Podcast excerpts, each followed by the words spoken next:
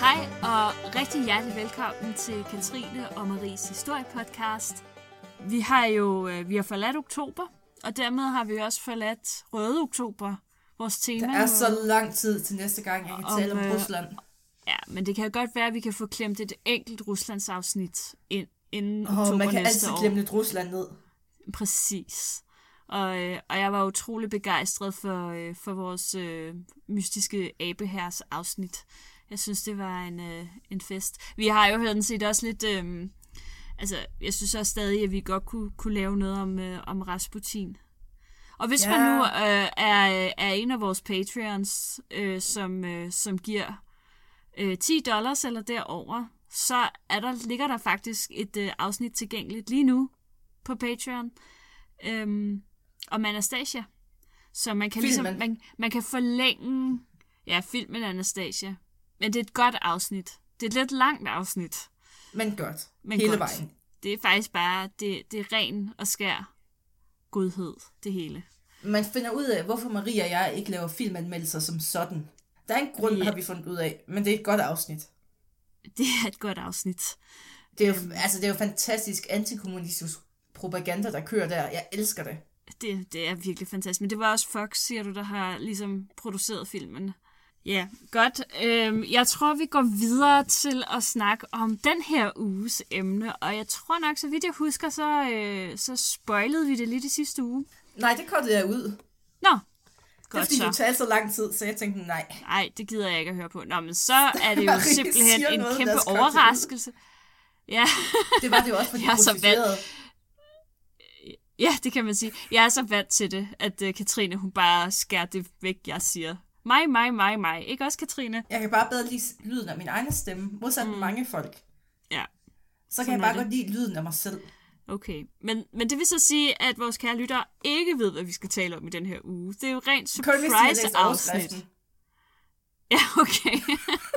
det giver selvfølgelig lidt et hint. siger, altså, vi kan selvfølgelig ikke clickbait det mega meget. det, det, var, det er det. Vi skal tilbage til London i den her uge, i det skæbnesvangre år 1888. Det var jo i 1888, Katrine, at øh, Fridtjof Nansen, han var den første europæer, der krydsede indlandsisen på Grønland. Ja. Jo, jo. Og det var faktisk også det år, hvor Vincent van Gogh, han, øh, eller Gogh, som han jo hedder, Ja, det er rigtigt. Det øhm, han øh, skar sit øre af, som jo også er berømt, og i øvrigt vist nok også endte på et øh, sindssygt hospital. Det plejer man at gøre, når man skal have sit øre af. Det er ikke lige frem et sundhedstegn, et mentalt sundhedstegn. Nej. Og så var det også det år, hvor Wilhelm den anden, han blev kejser af Tyskland. Og det, det er bare sådan lidt trivia, som jeg, altså du ved, jeg elsker sådan noget.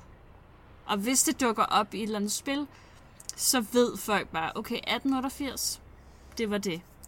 Der skete også noget andet i 1888, og det var øhm, ja, det, som i London er kendt som frygtens efterår. Det var året, hvor en bestialsk seriemorder hervede og spredte skræk og redsel i de her natmørke, tågede stræder i Londons East End, nærmere bestemt bydelen Whitechapel. Det var en morder, som jo aldrig blev fanget. Han er kendt under, eller hun, det vides jo ikke, øh, er kendt under navnet Jack the Ripper. Et navn, der stammer fra et brev, der angiveligt blev skrevet af morderen og sendt til politiet, mens morderne stod på. Jack the Ripper, han var langt fra historiens første seriemorder, men han er formentlig den første, der begik sine forbrydelser under en massiv og ret moderne pressedækning. Hver eneste dag, der bragte aviserne nyt om sagen. Hvad end der så var nye udviklinger eller ej, det er måske lidt en, det er jo en tendens, vi også kender i dag. Og man kunne følge afhøringerne og politiets efterforskning tæt. De interviewede endda beboere i Whitechapel, øh, hvor morerne jo fandt sted. Det var en dækning, som aldrig var set før. Og det var faktisk også en dækning, som øh, var international. Så det var jo ikke kun i England, man kunne læse om de her mor. Det var over hele Europa og i USA også. Så det er, var altså, det, man regner det for ligesom at være første gang, at man har sådan en, en krimi, dækning af en kriminalsag, som har været så intensiv, og i virkeligheden måske også lagde øh, øh, var ligesom startskud til den moderne dækning, vi har af, af sådan nogle sager i dag i hvert fald. Men øh, de, de her aviser øh, og den øh, dækning, der var, de bidrog selvfølgelig også til at piske en stemning op, også en situation, som er kendt i dag, kan man sige. Og der er heller ikke nogen tvivl om, at en stor del af datidens rygter om, og nutidens myter om Jack the Ripper blev skabt af kreative journalister, der gerne ville sælge deres aviser. Men aviserne var også med til, altså gennem deres talrige reportager, at gøre den bredere del af befolkningen opmærksom på de virkelig dårlige vilkår, som vel næsten størstedelen af Londons befolkning levede under. Morerne de var grusomme og makabre, men historien om offrene pirrede faktisk også folk, fordi det, det gav en, en indsigt i en verden, som det velstillede borgerskab i det her meget sådan stramme, stive, viktorianske London kun sjældent, hvis nogensinde, stiftede bekendtskab med. Og hvor alkoholisme, vold, menneskeligt forfald og sex for penge var en del af hverdagen. Det her fokus på social uretfærdighed og de fattiges forhold, det kom også i kølvandet på en anden begivenhed, som aviserne havde dækket massivt et par måneder før. Det var den her såkaldte Match Girl Strike, altså tændstikspigernes strække. Det er lidt svært at sige på dansk. På dansk. Tændstikspigerne. Tændstikspigernes øhm, strække. Det er sådan, sådan Ja, og det, det lyder lidt forkert, fordi det, det lyder sådan lidt som om, at, at det er sådan nogle meget tynde Lille pibe svovlstykkerne. ja, lige præcis. Øhm, men det var altså op mod 1400 arbejdere, hovedsageligt teenagepiger, som var ansat på en tændstikfabrik i London. Øh, de protesterede mod børnearbejde, øh, 14-16 timers øh, lange arbejdsdage, en dårlig løn, store bøder og alvorlige helbredsproblemer, hvilket skyldes det her arbejde med svovl og så videre. Det, det var ikke så sundt. Flere af deres krav de blev imødekommet, og strækken den endte faktisk med oprettelsen af en fagforening for kvindelige tændstikarbejdere. Men, men, øh, og den her lille de, side øh, historie, det, det er simpelthen bare for at sige, at der var i 1888 et meget stort fokus på, på den sociale uretfærdighed og at der faktisk var en meget stor underklasse i London, og som en stor, for en stor dels vedkommende jo faktisk boede i det her East End kvarter hvor at morerne fandt sted, også kendt som Whitechapel-bydelen, som jo er en del af, af East End. Og hvad var det her så for et kvarter, Katrine? På det her tidspunkt, der bliver kvarteret Whitechapel i Londons East End anset for at være det mest berygtede og kriminelle slumkvarter i London. Og det siger virkelig ikke så lidt på det her tidspunkt. Området det blev beskrevet som det mest beskidte, det værste og det farligste sted i hele storbyen. Der boede omkring 900.000 mennesker i hele East End, og 250.000 af dem boede i Whitechapel. Omkring 15.000 af dem var registreret som hjemløse. Herligt. Det er skønt. Bydelen den var præget af ekstrem fattigdom, virkelig, virkelig dårlige boligforhold, arbejdsløshed, hjemløshed, sygdom, druk og prostitution. Altså fuld plade på dårligdom. det er virkelig ringe. ja. Et ud af fire Det sjove er faktisk, at... Ja. Nå, ja, bare tal. Gudskyld mig. Nej, jeg siger bare, at det sjove er faktisk, at, at, at selvom at der var en, en, en rigtig, rigtig meget dårligdom i den her bydel, så var der faktisk også nogle enkelte sådan oaser, hvor at der så boede respektable borgere i pæne ejendomme. Meget mærkelig kombination. Men det var altså, det var altså primært øh, det her snusk. Det er altid godt, når man starter med sådan fortæller, hvor dårligt det er, og så siger du, det sjove, det var. Ja. Det er, det er altså en god start. Præcis. Ja, Nu skal du beklager. høre. Jeg er så kynisk. Mm. Det siger du ikke. Mm. Et ud af fire børn, de døde før de blev fem. Og de børn, der så overlevede, de endte nok... Altså, det var sådan snarere en belastning for familien, fordi de havde jo ikke rigtig nogen penge. Og det var måske de bedste forudsætninger for et barn. Ej, det kan man sige.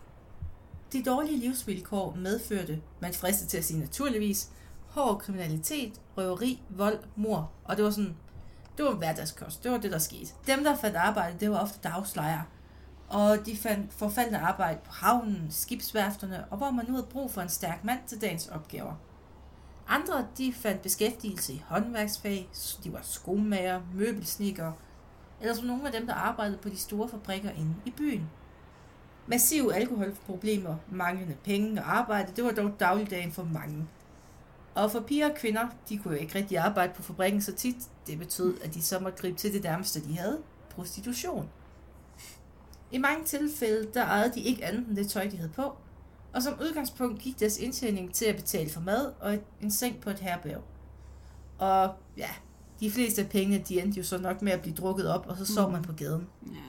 Og det var blandt de her piger, Jack the Ripper fandt sine ofre. Mm, ja.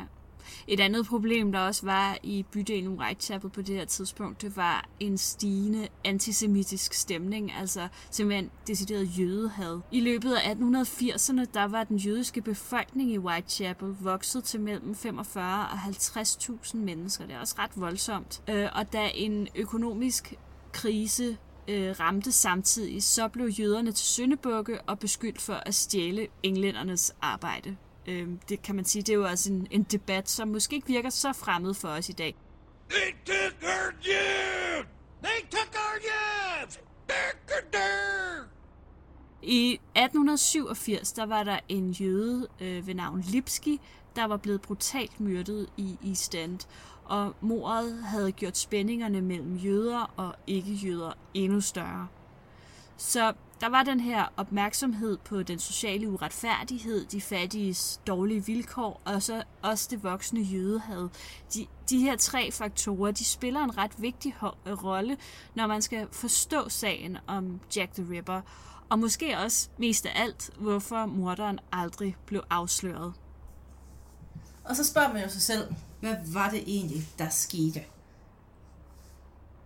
Det er stadig usikkert, hvor mange mor Jack the Ripper egentlig har på samvittigheden. Almindeligvis så taler man om fem mor, de såkaldte kanoniske fem, men det, altså de bliver først fremført i en politirapport i 1894.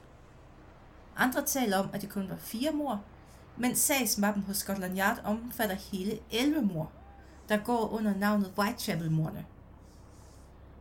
Fra 1888 til februar 18 1891 oplevede Whitechapel-bydelen en række grufulde mord på prostituerede, hvor de mest berømte, altså dem vi talte om før, blev begået i perioden den 31. august til 9. november 1888.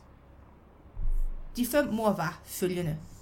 Marianne Nichols, også kaldt Polly, hun blev myrdet fredag den 31. august 1888. Alle de her mor sker i 1888. Bare sådan. Annie Chapman myrdede lørdag den 8. september. Elizabeth Stride myrdede søndag den 30. september. Catherine Eddowes myrdede søndag den 30. september. Og til sidst, Mary Jane Kelly myrdede fredag den 9. november. Så og de her mord, det måske, ja, ja, og jeg tænker bare, at, at det, det er også, altså, det, det bliver sidenhen sådan, måske lidt vigtigt, at det dagene, altså at øh, ugedagene, det er ikke måske helt tilfældigt. Det, det er, når han havde fri. Det var det. I, I dag mener flere, at Jack the Rippers første offer var en prostitueret med navn Martha Tamburn, som blev myrdet 7. august 1888. Men det diskuteres, hvorvidt Elizabeth Stride egentlig var et rigtigt Jack the Ripper offer. Mm. Alle kvinderne, de var prostitueret og alkoholiseret. Men derudover der er det svært at finde et lighedstegn imellem. Hvad, hvad har de til fælles? Mm. De fleste, de var i 40'erne. Den yngste, hun var så dog 25. Der var intet, der tydede på, at kvinderne de kendte hinanden. Og fælles for dem alle var, at morderen ikke forsøgte at gemme livet væk, men faktisk efterlod dem steder, hvor folk altså mere eller mindre faldt over dem. Ja, der er sådan flere af ligene, der rent faktisk bogstaveligt talt bliver fundet, fordi folk de skvatter over dem. Så Jamen, man kan sige, at der, der er ikke ligesom... ikke noget værd, når man går ned igennem Hooker Alley, og man så Nej, falder over noget. præcis. Og um, altså, det, det, det virker i hvert fald, man kan sige, der er mange seriemorder, som ligesom prøver at gemme deres lig af vejen. Ikke ham her. Han, er, han har åbenbart Der er jo så også de seriemorder, der gør alt for, at folk skal se dem. Det er jo det. Har du, har du set serien Mindhunter på Netflix? Nej, jeg har hørt en del om den efterhånden. Mega god. Ja. Den skal du se, fordi at, åh, der er seriemor galore. Ja. Jamen, det er jo altid spændende. Nu er du sådan lidt, uh. Ja, Jamen, jeg synes, sådan noget, det er jo meget spændende, og også noget med psykologien i den slags. Bekymrende adfærd, folkens. Det er også det, vi skal snakke om nu. Og øh, inden jeg går i gang med det her næste afsnit, så kommer der lige en lille advarsel. Øh, fordi vi kommer nu til at snakke om nogle ret grofulde ting, som ikke er for sarte sjæle eller børn. Øh, vi kommer til at snakke om selve morderne og hvordan de er blevet udført, og der er nogle meget klamme detaljer. Så hvis man er barn, eller man helst vil være fri for at høre om det, så øh, skal man lige springe det næste stykke over. Vi skal nok sige podcasten, når, når I, er, I er safe igen. Hvordan skal de kunne høre det? Ja, det ved jeg ikke. Men altså, I må bare spole Alle jer og andre, der synes, noget er fedt, ligesom ja. Marie synes, I Ja. skruer bare op nu. I skruer bare op nu. Ja. Hvordan slog Jack the Ripper sine ofre ihjel? Altså, med, som med alle andre seriemordere, så er det faktisk tydeligt, at han havde det, man kalder for en modus operandi. Altså, den måde, man udfører mordet på. Det er næsten den, sådan en ritualiseret måde. Øh, og han gentager det ved hver eneste mor. Så han efterlader ligesom sådan et spor, kan man sige, af, af sig selv. Hvis det giver mening. øhm, samtidig så ses der også en eskalering. Altså morerne de bliver værre og værre for hver gang. Det skal dog siges, at især den del, den er ligesom til debat. For det er her, man kan diskutere, om hvad er et rigtigt øh, Jack the Ripper-mor, og hvad er eventuelt ikke et rigtigt Jack the Ripper-mor. Så i stedet for en eskalering, er det så i virkeligheden den samme person, som udfører morerne, eller er der bare flere, der går mor amok i den samme periode? Altså, det er jo desværre nok ikke noget, man rigtig kan finde ud af, men det er altså sådan noget, som bliver diskuteret i øh, Ripper-nørdekredse. Mary Ann Nichols, hun er det første officielle offer. Hun blev først kvalt, dernæst fik hun skåret halsen over, og som en ekstra lille detalje, så sprættede morderen hendes mave op i et langt, dybt snit, som gik hele vejen fra brystbenet og ned til underlivet. Næste offer, det var Annie Chapman. Det var jo cirka en uge senere. Hun blev også kvalt og fik halsen skåret over øh, på en måde, så hun næsten blev halshugget. Og hun fik også maven sprættet op. Men øh, allerede her ser det ud som om, at han har eskaleret, fordi hendes tarme var taget ud og hængt op over den ene skulder. Mm. Altså, det er bare virkelig lækkert.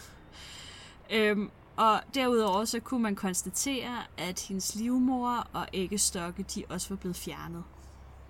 Derefter kommer man det, man kalder dobbeltbegivenheden, hvor morderen angiveligt i slutningen af september dræbte to kvinder på en nat. Den første, Elizabeth Stride, blev kvalt og fik halsen skåret over.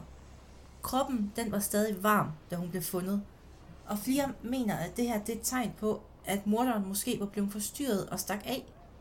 Andre de stiller spørgsmålstegn ved, om hun er en rigtig ripper, altså hun er en rigtig ripper offer, eller det måske bare var en anden morder, der benyttede sig af panikken. Mm. Samme nat, der blev Catherine Eddowes myrdet. Her er morderen så gået et skridt videre, for hun er så lemlæstet, at det faktisk ikke var til at se, hvorvidt hun var blevet kvalt. Ansigtet var skamferet, kroppen flænset og flået, og det ser ud som om morderen bare altså, er gået fuldstændig amok. Hendes indvold de er fjernet, og morderen har til synlaget også fjernet den ene nyre. Mm. Det sidste offer blandt de øh, fem, det er Mary Jane Kelly. Hun var den yngste med sin blot 25 år. Og derudover er hun eneste af de fem, der er blevet slået ihjel indendør. Igen er det svært at se, om hun er blevet kvalt, fordi at livet det er lemlæstet og skamferet til en grad, at det næsten er ukendeligt. Halsen er skåret over fra øre til øre. Maven og underlivet spredt op. Stort set alle organer, organer er fjernet, Brysterne er amputeret og anbragt ved siden af livet. Ører og næse kappet af, og ansigtet flænset næsten helt væk. Og så er vi over alt det klamme. Øv. Kan du se, hvad tidspunktet er? Så Nej. vi kan... Nej, Det, altså folk skal selv gætte. det må de gætte sig til. ja, det, er, det er nogle meget brutale mor. Det må man sige. Det er ikke for... Øh, det er ikke en her hvem som helst, der har udført dem. Der er flere med adgang til en kniv, og ikke var bange for blod. Det må man sige. Politiets efterforskningsmetoder på det her tidspunkt, de var jo ret langt øh, fra det, vi kender både i dag og i diverse CSI-serier. Øh, Deres værktøjer, de bestod hovedsageligt af forhør, øh, både af mistænkte og af vidner, rensagninger, overvågning af mistænkte, og så retsmedicinske undersøgelser, som først og fremmest skulle foreslå, øh, hvad hedder det, fastslå dødsårsagen. Der foregik ikke nogen sikring af gerningsstederne. Der foregik ikke nogen undersøgelser af fodaftryk eller fingeraftryk. Og selvom det retfærdigvis skal siges, at, at, at politiet jo ikke vidste bedre, så var deres utilstrækkelighed uden tvivl medvirkende årsag til, at morderen han jo bare kunne slå til igen og igen uden at blive opdaget. Det her det efterlader både politiet og os, altså eftertiden, med en række åbne spørgsmål, hvoraf nogle er ret grundlæggende. Nogle eksperter de argumenterer for, at morderen han var en læge eller en kirurg, måske endda en person øh, fra den veluddannede overklasse. Andre teorier de går ud på, at Jack the Ripper han var en helt almindelig arbejdsmand, måske en slagter, som boede lokalt og havde arbejdet i løbet af ugen, hvilket kunne forklare, hvorfor alle morerne fandt sted i eller op til weekenden. Og når det så er sagt, så, så, så har jeg tænkt over efterfølgende, men det er jo meget fint. I dag har vi weekend fredag, eller fra altså lørdag søndag, men gik man ikke på arbejde sådan om lørdagen? Den? Nå. Jo, back in the days. Det er in i hvert fald til på mine bedsteforældre, de aldrig holdt fri. Ja, så, men det er, så, det er så fredag og søndag også primært, han har myrdet, ikke? Så i hvert fald... Nå. Ja. Men øh, fælles for, for de mange øh, mistænkte, som politiet havde, de havde jo virkelig, virkelig mange mistænkte, skal siges. Øhm, det er også, at de således enten tilhører den veluddannede overklasse, eller den uddannede og brutale underklasse. Og her mener jeg jo også, at man kan se en forbindelse til de konflikter, som prægede London i 1888. Fordi på den ene side, så har vi jo den her klassekamp. Gerningsmanden, han må jo være fra overklassen, der udnytter og myrder underklassens kvinder. På den anden side, så har vi det her jøde- eller fremmedhad. For langt de fleste af de her mistænkte arbejdsmænd var polske jøder. Mange mente, at øh, forbrydelser som, som dem, vi så med Jack the Ripper, simpelthen ikke kunne være blevet begået af ja, det, vi med et udtryk i dag vil kalde for en etnisk englænder. Men jeg er lige til at spørge om noget, hvor meget middelklasse var der i London på det her tidspunkt? Var det ikke meget enten eller? Jo, det var det. Det var det jo i høj grad. Altså, jeg kan altså, godt se klassekonflikten, ja. altså, altså, Ja, men det er Ja. også især fordi der var det her store skæld, altså så har man jo, så har man jo Jamen, især så, måske så haft en kan man bare ikke klassekonflikt. stole på Kontrasten har været meget stor. Altså der har selvfølgelig været en middelklasse, men det er klart, at middelklassen set med vores øjne jo, altså de har jo, det har måske Det er jo ikke bare været fandtes på det tidspunkt. Nej. Nej, men den har jo måske været defineret af en familie, hvor at, øh, at folk har haft et, et sådan et job og tjent penge og har kunnet bo nogenlunde respektabelt og så videre, ikke? uden at være overklasse og uden at være fattige. Så, så øh, det er nok sådan... Men, men de har jo ikke tilhørt den fine del af befolkningen. Men, de, men det er sjovt nok, at, at altså, den del er ikke rigtig inkluderet i den her mistænkte gruppe. Det er enten overklassen eller underklassen. Vi finder nok aldrig ud af, om de her fordomme i virkeligheden altså, for, altså ødelagde politiets efterforskning. Mm. Langt de fleste af de mistænkte er faktisk først blevet foreslået mange år efter mordene fandt sted. Og i dag kommer der stadig nye, nye til. Ja. Og man regner med, at mere end 500 personer er blevet foreslået. Og vi har selvfølgelig slet ikke tid til at gennemgå dem alle, men nu tager vi nogle af de mest prominente. Mm. Politiets egen hovedmistænkte var den unge advokat, og nu kommer vi til det klassiske tema Katrine versus navne. Men øh, jeg vil sige Montague John DeWitt. Drew, ja, Druid. Ja, Druid. tror jeg. Ja. Præcis. I can name two. Og årsagen, han blev fundet i Thamesen den 31. december 1888. Han havde druknet sig selv, og det her det var åbenbart bevis nok på, at han, altså, han var skyldig i noget. ja, Simpelthen. Altså, det er virkelig, virkelig Ja. overraskende. Han er jo tydeligvis haft skyld, og han var, han var jo tydelig Ja. sådan noget lusk. Altså, der var, der, der var vist også noget med, at han måske på et tidligere tidspunkt havde været indlagt øh, på et, øh, ja, nu kalder jeg det altså sindssygt hospital, selvom at det ikke er så det hed det også korrekt. dengang. Det hed det dengang. Asylums, ikke? Og Ja, og så, så, så det var sådan lidt, at, at han, øh, der måtte jo være noget i vejen med ham. Derfor var han Jack the Ripper. Og så var han jo også død. Det var jo bekvemt. Så man kan jo Ja, altid... så, så er den lukket. så, så er det ligesom... Bada bim, bada bum.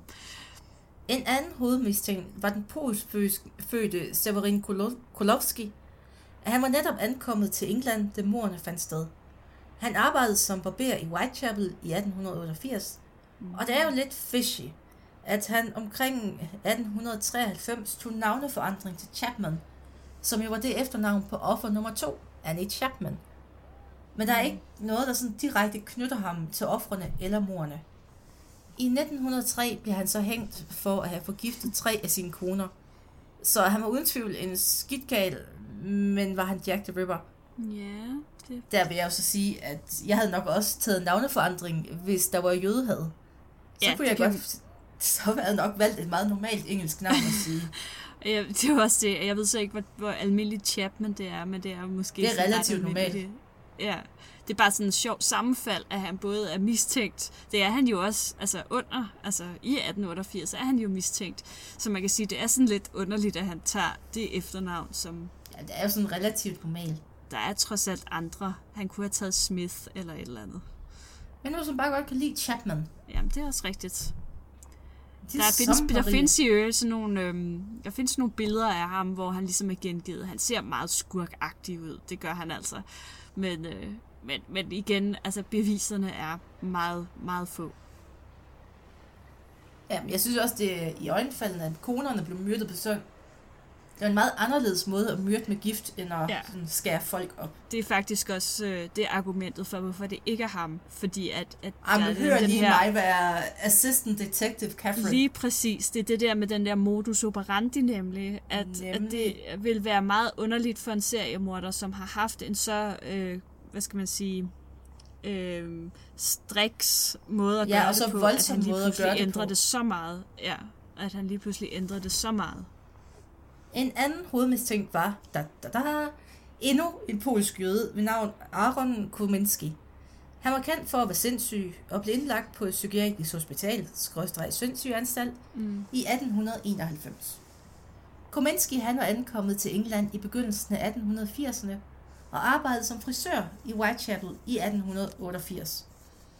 De fleste mener i dag, at Kominski blev mistænkt, fordi han var jøde. Havde de undersøgt, hvorfor han blev indlagt, så ville man have set, at det ikke var på grund af vold eller morfantasier, men han hørte stemmer, og han led af paranoia over for fødevarer og nægtede at bade sig. altså, der er sådan lidt langt for det til at myrde prostituerede. Der, det er lidt langt. Altså man kan Det sige kan selvfølgelig være, at stemmerne var begyndt at sige noget andet til ham, men øh, det er noget at springe. Ja. ja, og der er måske også, altså hvis man nu endelig leder efter folk, som ligesom skulle have sådan en skarp kniv og, og lyst til at, eller at der skulle være en sammenhæng mellem deres, øh, deres arbejde og så det, at de går ud og laver de her mor, så ja, frisør, det er ikke sådan lige den De er morderiske frisør.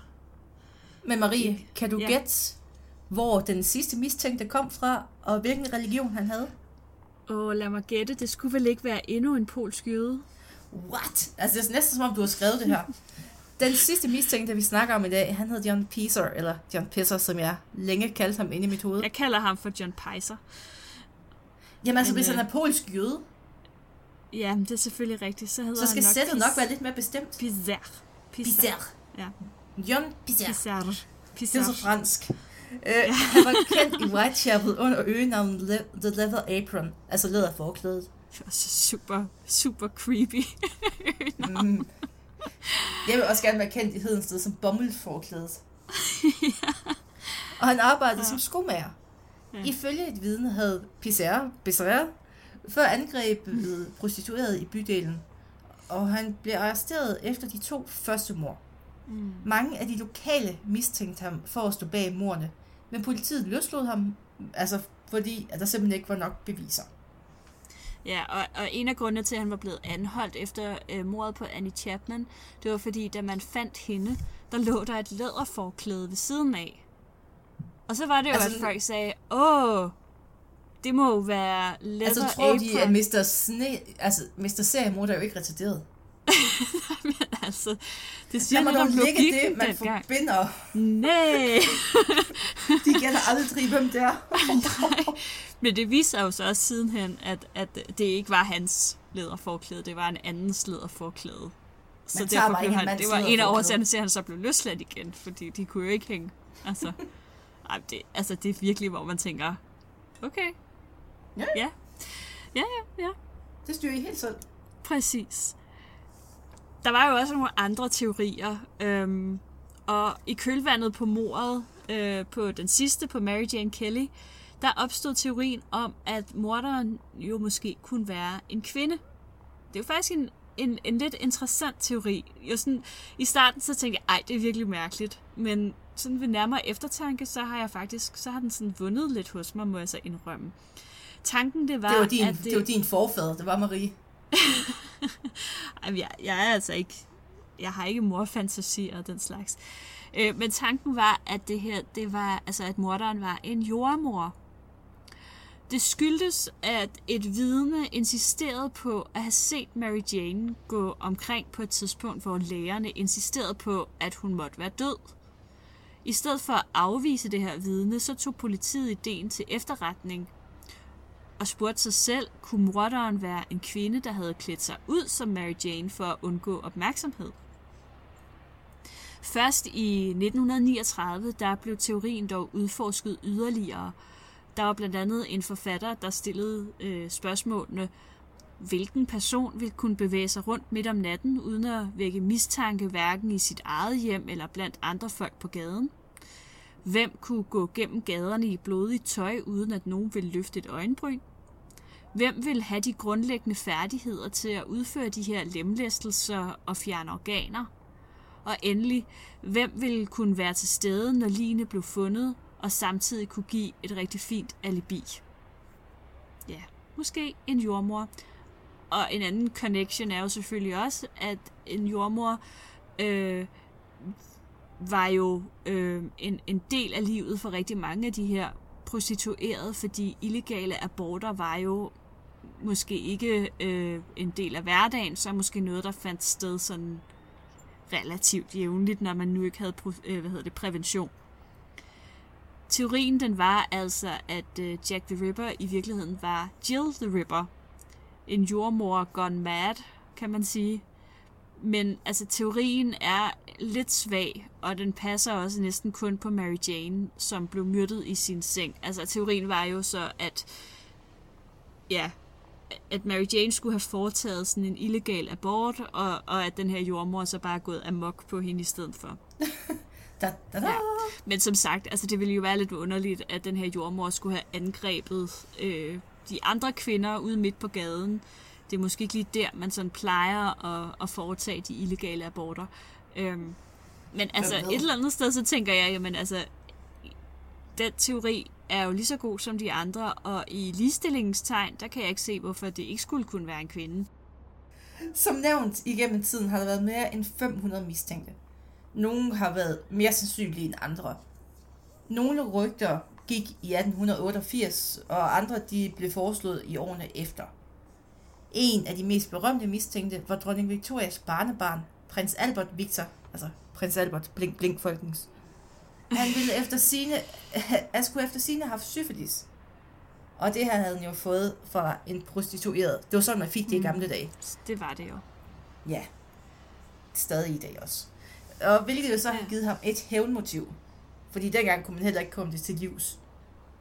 Så der så var, det var ligesom, faktisk det var en dødsdom. ja, mere eller mindre Plus at, at syfilis jo også gør en sådan, det form. i de sidste stadier, gør jo også en sådan øh, Skør. mentalt ustabil, skal vi sige det på den politisk korrekte måde. Han blev jo faktisk, øh, han blev faktisk til sidst indlagt på sådan et sindssygt hospital. Ej, jeg sagde det på den jyske måde, han blev skør. Han blev skør, ja. Så, men Og- altså, der, ja. Ja.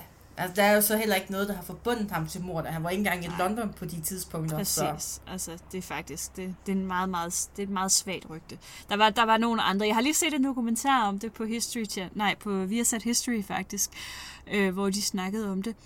Og, øh, og det, det, der måske lå til grund for den teori, var faktisk, at der var en skandale i London. Og øh, det har nok været i 1888, eller måske lige året efter, eller sådan et eller andet, hvor at der blev øh, opdaget sådan et illegalt bordel for homoseksuelle. Og efter sigende skulle den her prins Albert Victor altså have frekventeret det her bordel. Og det er jo noget af en skandale. Øhm, Ja, på så- det her tidspunkt, eller det er det også i Ja. dag, hvis det var, men øh, jo, jo, men måske ikke i helt samme grad. Øh, især ikke, når det sådan var en, var en kongelig.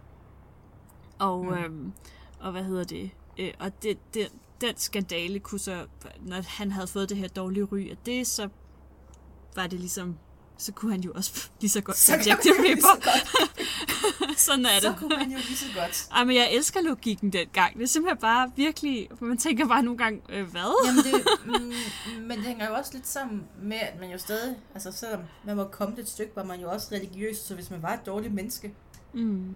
Der er jo ikke langt fra at stjæle et æble til at begå et mor. Altså det viser jo bare, at man har en dårlig moral. Mm. Ja, jamen, det kan man selvfølgelig godt sige. Altså, Ja. dårlig moral, det er jo bare indbegrebet af forfald. Ja. Hvis man kan kysse en mand, så er man også klar til at myrde et andet menneske. Jamen, sådan er det jo. Altså, dårlig moral lige der. Præcis. Meget En anden farverig person, der for nylig er blevet sat i forbindelse med sagen, er kunstneren Walter Sickert. Det er især forfatteren Patricia Cornwall, som har slået på trummen for den her teori. Mm. Der er ingen tvivl om, at Sickert var, han var sådan lidt en skummel type. Ret skummelt. Med en usund fascination for Jack the Ripper, Marie. Han malede blandt andet flere malerier inspireret af morsagen, og blandt andet øh, maleriet Jack the Rippers Bedroom. Ja. Cornwall mente, at hun derudover havde DNA-beviser, der forbandt sikkert til et af brevene, som blev sendt til politiet, og hvor afsenderen har givet sig ud, altså han gav sig ud for at være morderen. Der er en del diskussion om de her beviser, og der er slået tvivl om deres pålidelighed. Og selv hvis det er rigtigt, at sikkert skrev brevet, så er det jo ikke et bevis for, at han begik mordet. Nej, Det kan jo bare være, at det er en eller anden syg fantasi, han har haft. præcis, præcis. Altså, der blev sendt en række, række breve til politiet i forbindelse Var med det ikke noget med, at en af dem var skrevet med blod og sådan Jo, jo, men altså, så og er der var det, også men, et af dem, der, hvor der blev sendt en nyre med, ikke? og det var jo så måske den nyre, der var blevet taget fra Catherine Eddowes og så videre.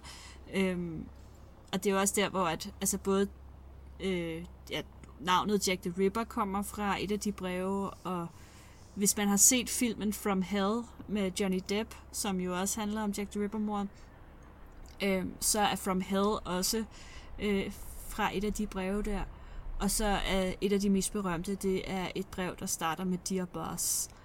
Øhm, men altså, som de også siger, når jamen, altså, man regner jo så med, at altså, det kan være, det er morderen, der har skrevet de her breve, men der er også en sandsynlighed for, at det ikke er det. Altså, måske har han skrevet et af dem, og så er de blevet publiceret i avisen, og så er der en eller anden, der har tænkt, åh oh, fedt, det vil jeg også.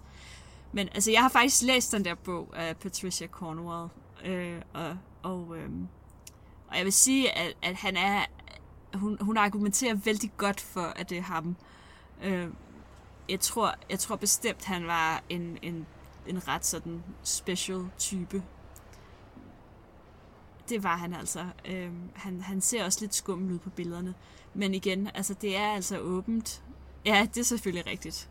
Man kunne ikke tage et billede af folk i, i 1880'erne, uden at de så skumle ud. Nej, det kan man faktisk ikke. Mange af dem, de ser sådan lidt uf, ud.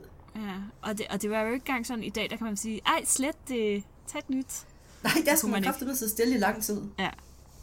Så det er det. Hvis du skulle holde det samme ansigt i 20 minutter, eller hvor lang tid det tog. Ja, præcis. Det er Så tror jeg også bare, at sidde- Altså mit resting bitch face ville jo også gøre mig til prime suspect i sådan en sag.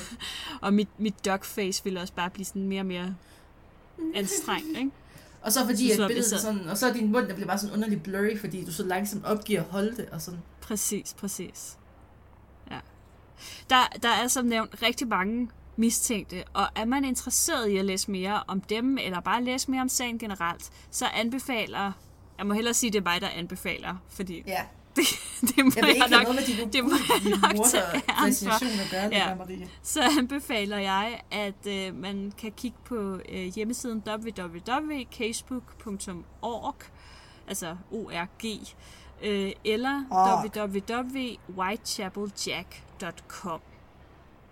Øhm, Det det lyder er som et bordel. meget omfattende øh, ressourcesider, hvor, du, hvor man kan læse alt, hvad man overhovedet vil vide og ikke vide om diverse. Og, og der er alle de mistænkte også listet op, og med meget detaljerede beskrivelser. Så der kan man, man kan virkelig fordybe sig, hvis man gerne vil det. Og det er der nogen, der gerne vil.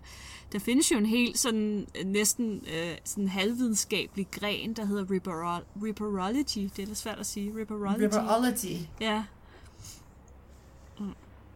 Der var det et ord, jeg kunne udtale, Maria. ja, Ripperology. Ripperology. Ja. Er det forresten bevidst, at du gav mig alle de polske navne? Ja, ja.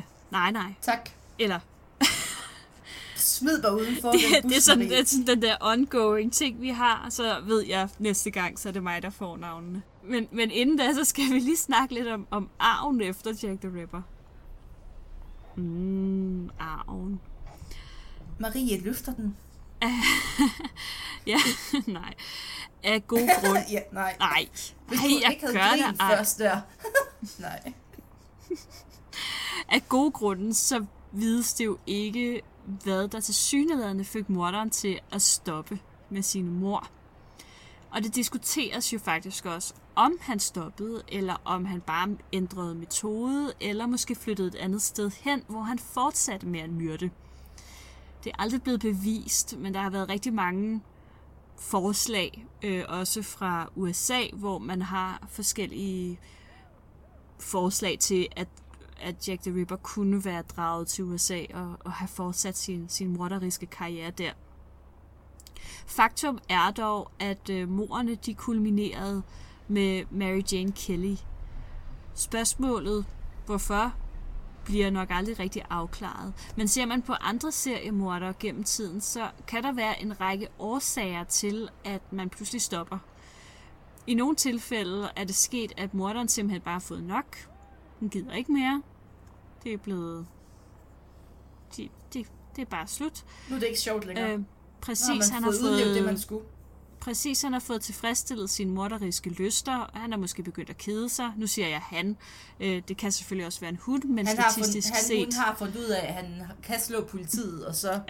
Ja, præcis. Og, øh, eller, eller måske netop også, at han er havnet i politiets søgelys, og faktisk bliver en lille smule sådan, upsi, nu trækker det jeg tror mig lige lidt altså, tilbage. hvis, Det tror jeg næsten ikke. Nej, Når man gør det så spektakulært, ja, så, så, er man man ikke gerne. bange for at blive fanget. Nej, Så vil man gerne fanges. ja.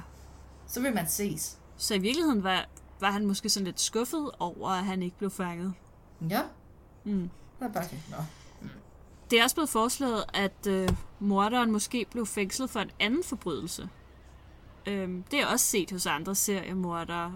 Øh, og det kan for eksempel være, ja, for det første, hvis de nu øh, hvad ved jeg, begår et bankrøveri eller et eller andet for at finansiere deres ekstravagante livsstil. Eller at de Deres simpelthen knive. Præcis. Er altså, at de simpelthen bare ikke længere får det her adrenalin-boost af at, at myrde, og så finder de simpelthen på andre former for Jamen, jeg tænker også på, hvor langt... Altså, når man nu har sprættet hende den sidste fuldstændig op, altså, Mm, hvor, er hvor ligesom meget ikke mere rigtig- kan man få ud af det? men præcis. Der er ligesom ikke mere at komme efter, vel? Nu har man gjort det. Nemlig. I andre tilfælde, så kan der jo også være tale om, at øh, morderen er død, inden han blev fanget. Øh, det kan jo enten være selvmord eller sygdom. Øh, og det er jo selvfølgelig også en mulighed for, for Jack the Ripper. Især hvis man ud over at myrde de prostituerede i Whitechapel også købte deres ydelser. Det, det ved vi jo ikke, eftersom vi ikke ved, hvad man er. Måske har han fået syfilis, og som vi nævnte tidligere, så er det jo en dødsdom på det her tidspunkt. Så ja, måske tog han hævn. Øh, man Ja. kan også bare have død helt, altså dø helt normalt, hvis han så boede i Whitechapel, hvor man var fattig Ja. og havde et lortearbejde. Arbejdssikkerhed ja. var jo ikke noget, man gik så meget op i. Nej, han kan være død i en arbejdsulykke. Dig, hvor kan være antiklimatisk det egentlig er. Ja, præcis. Men der er også sådan rygter om, at det så for eksempel kunne have været en, en, en læge, øh, en af historierne er blandt andet, at det skulle være en eller anden læge, som hvis kone ikke kunne blive gravid, og han var derfor sådan meget opsat på at finde ud af årsagen til barnløshed, eller hvordan ligesom, at det hele det her det fungerede, og derfor så begik han de her mor. Nå, ja. Ja, fordi det er ligesom den eneste måde at finde ud af, hvordan kvinders underliv ser ud på. Nemlig. Jamen, det er sådan, man, det er sådan, man ruller. I 1892, der blev sagen om Jack the Ripper lukket. På det her tidspunkt havde man afhørt intet mindre end 2.000 mennesker og foretaget omkring 100 anholdelser. Men man var ikke nået et eneste skridt videre. Jack the Ripper opnåede udødelighed, og endnu en dag så tiltrækker sagen så meget opmærksomhed. Det sker sådan med jævne mellemrum, at der dukker et eller andet nyt, stort, fantastisk bevis op. At Catherine Eddowes mulige sjæl, som bliver DNA-testet. At man finder nogle glemte dagbøger på et loft. Men der er stadig ikke noget, der har bragt os tættere på, hvem det kunne være. Og ofte så er det viser at være falsknerier, fordi folk kan godt lide opmærksomhed. Ja, og penge, Og så- ikke mindst. Penge er bare godt. og så er spørgsmålet jo, om det nogensinde, ja. altså, og det her Ja. mysterium nogensinde bliver løst. Ja, Dum, Og- dum, dum. ja. det er det gode spørgsmål, kan man sige.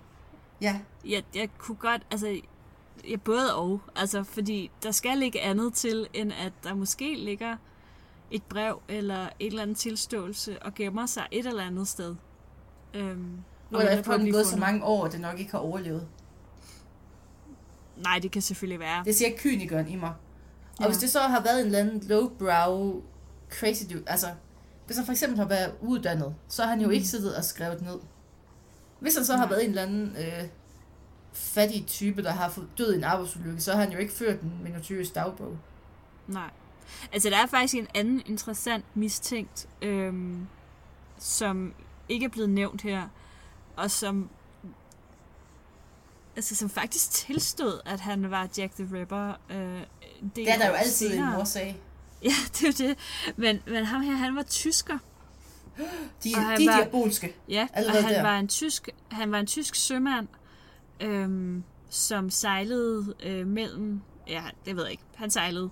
Og lige præcis i september måned, han, i Tyskland havde han begået en masse mord, og så var han så blevet øh, sømand for ligesom at slippe væk fra Tyskland og slippe væk fra det her. Og så sejlede han, og lige præcis i september 1888, der lå det her øh, skib, altså i London. Og så skete de her mord, og så da morerne stopper, jamen sjovt nok passer det med, at det her skib, det så sejler igen. Mm. Og han ender på en eller anden måde over i USA, hvor han jo så også begår en hel masse mor, og det er så i forbindelse med de mor, at han bliver anholdt og fængslet. Øhm, og jeg tror nok, at vi er oppe i 1890'erne på det tidspunkt. Okay, Øhm, sejt.